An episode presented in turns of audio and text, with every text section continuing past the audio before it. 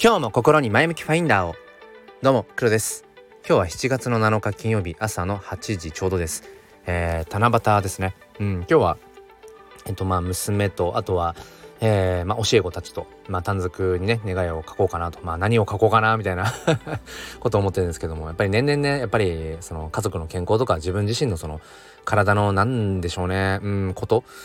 がやっぱりね願いとしては強くなってきたかな。まあそれはやっぱりこう年を重ねてきてやっぱりよりこの体が資本っていうのを感じているからなんじゃないかなってことをねうんつくづく感じています。ということで今日はですね、えー、今話題になっている、えーと、新しい SNS スレッズ、えー、それを通してこうまあ、うん、未来にこう今馳せている思いみたいなことを話していきたいと思います、えー、まあスレッズ、えー、まあインスタグラム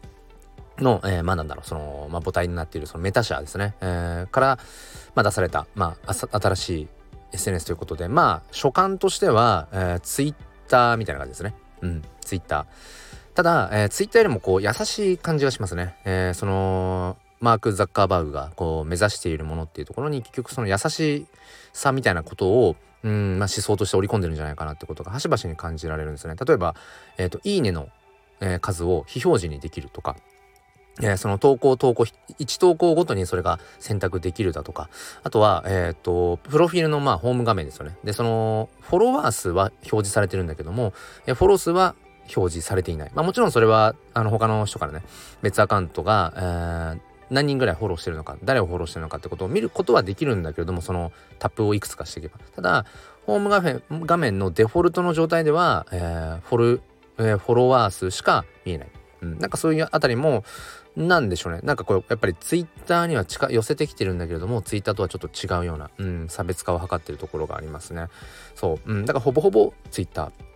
だけど、えっ、ー、と、インスタグラムからアカウントそのまま紐付けられたりとかするので、ユーザー層は異なってくるだろうな、なんてことは、えっ、ー、と、感じます。で、まあ、このスレッズ、うん、まあ僕も軽率に昨日アカウントを作って、まあ、ただ、まあ、何を投稿していこうかなっていうところと、あとはやっぱりそのツイッターと全く同じようなことを、そのスレッズでやっても、まあ、あんま意味ないかなっていう気もするんです。っていうのも、僕自身今ツイッターを使っていて、まあ、なんだろうな、いろいろ賛否ありますよ、今の。あのイーロン・マスク氏がねそのまあツイッターをこう買収してからっていうのはやっぱりツイッターある程度変わったなっても良くも悪くもうんまあそれこそそのツイッターブルー課金制のね、えーまあ、そういう有料ユーザーがよりこううんなんていうのかなこううまみというか、うん、やっぱ優遇されるようなところもあったりとかして、まあ、結構今ツイッターから離れていく層っていると思うんです。だからそういうタイミングでちょうどこのスレッズが出てきたっていうのはまあ当然狙っていると思うしそのツイッターのねそのポジションを取りに来てるんだろうなって思うんですけどまあ全く同じことをする同じような投稿を発信をするんだったらまあツイッターでいいかな使い慣れてるし結局僕自身は別にツイッターに今不満があるっていう感じでもないしね。割と僕はそのまあなんだろう与えられた場所、うん、そこにあるルールの中でいかにその楽しんでいくかっていうのが割とそこにうん楽しめるタイプなのでまあ別に現状同じような発信をしていくんだったらまあ Twitter でいいかなっていう気はしている。まあ、ただやっぱりまあ新しいものとかっていうのは基本的にこう触れておきたい方なのでそうスレッズは一応、うん、作ったようで触れてみようかなとは思っているよ。まあ何を投稿していこうかなっまあだからツイッターとちょっとこう違う、切り口で、まあ、発信していくのも面白いかななんてことは、えー、と思っています。で、えっ、ー、と、ただね、この結局、じゃあ新しい SNS ってそれ本当に新しいのかっていうと、あのー、まあある種同じ階層なんですよね。別にツイッターもインスタも Facebook もうん、まあ、今回出てきたそのスレッズも全部同じ階層のものであって何かっていうと結局 Web2 的なんですよね。うん、その要はどこどどこぞの 大きい会社が牛耳っているのでその会社がポシャったら例えばうん自分が使ってる SNS 全般って全部消えるわけですよね。自分が発信してきたこと自分がつながってきた人たちとのそういうものが全部消えてしまう。まあ、これが要は Web2 的であると。で今自分自身がこの,、うんまあ、この1年半ぐらい NFT ってものにこう触れていく中でそのやっぱ Web3 という思想、まあ、要は分散型ですよね分散型という思想についてこう考えることが多い中で結局この新しいスレッズってものもまあこれも Web2 の、まあ、SNS コミュニケーションツールということなんですよね。だから新しいっていう見方をどういうふうに捉えるかっていうにもよると思うんですけどうんまあ焼き増しな気もする、うん、で僕がやっぱり興味あるなっていうのはその次のフェーズ。うん、階層ですね。だから Web2 的なものじゃなくて Web3 的なもの分散的なもの。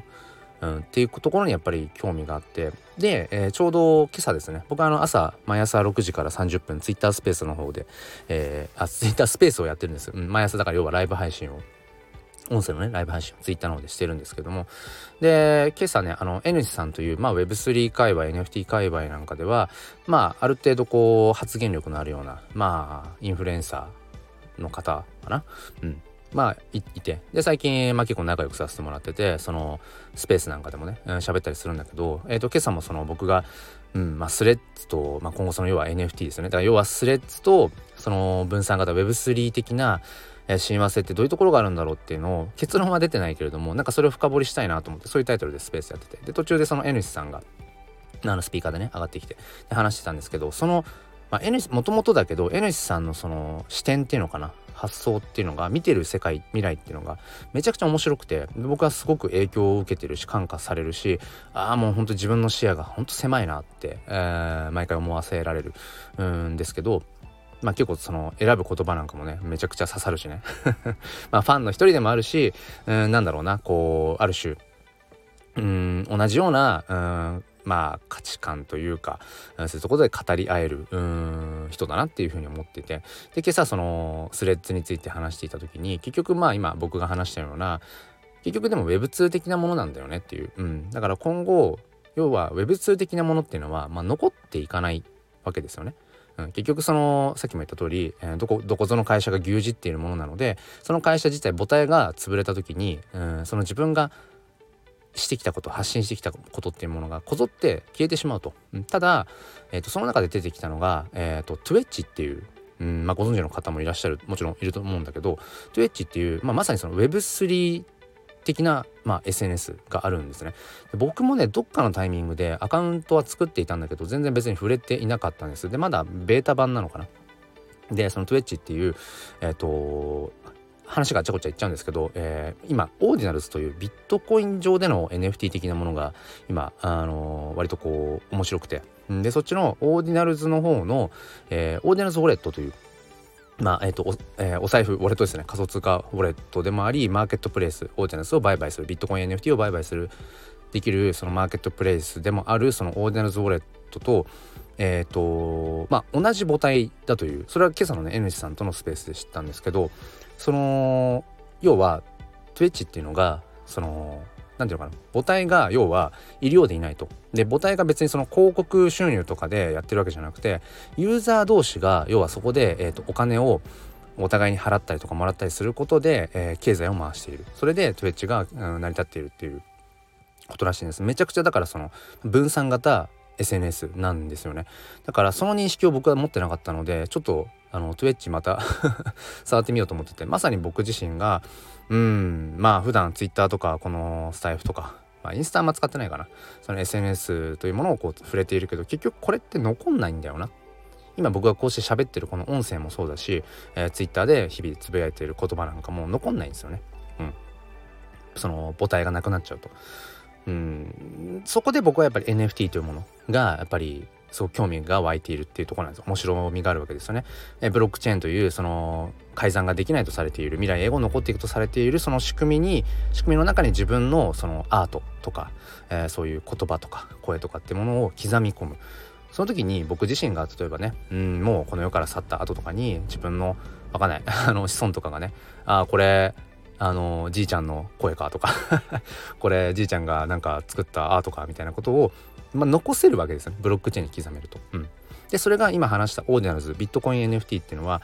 今までずっと自分が触れてきているそのイーサリアムチェーンよりもよりそのフルオンチェーンといって、えー、より強固に未来に残していくことがまあ可能性としてあるわけですね。だからやっぱり僕はそっちの方に目が今うんどちらかというと向いていて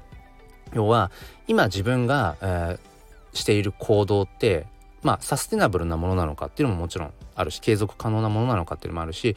その自分が発信していること、うん、やっている行動そしてその行動を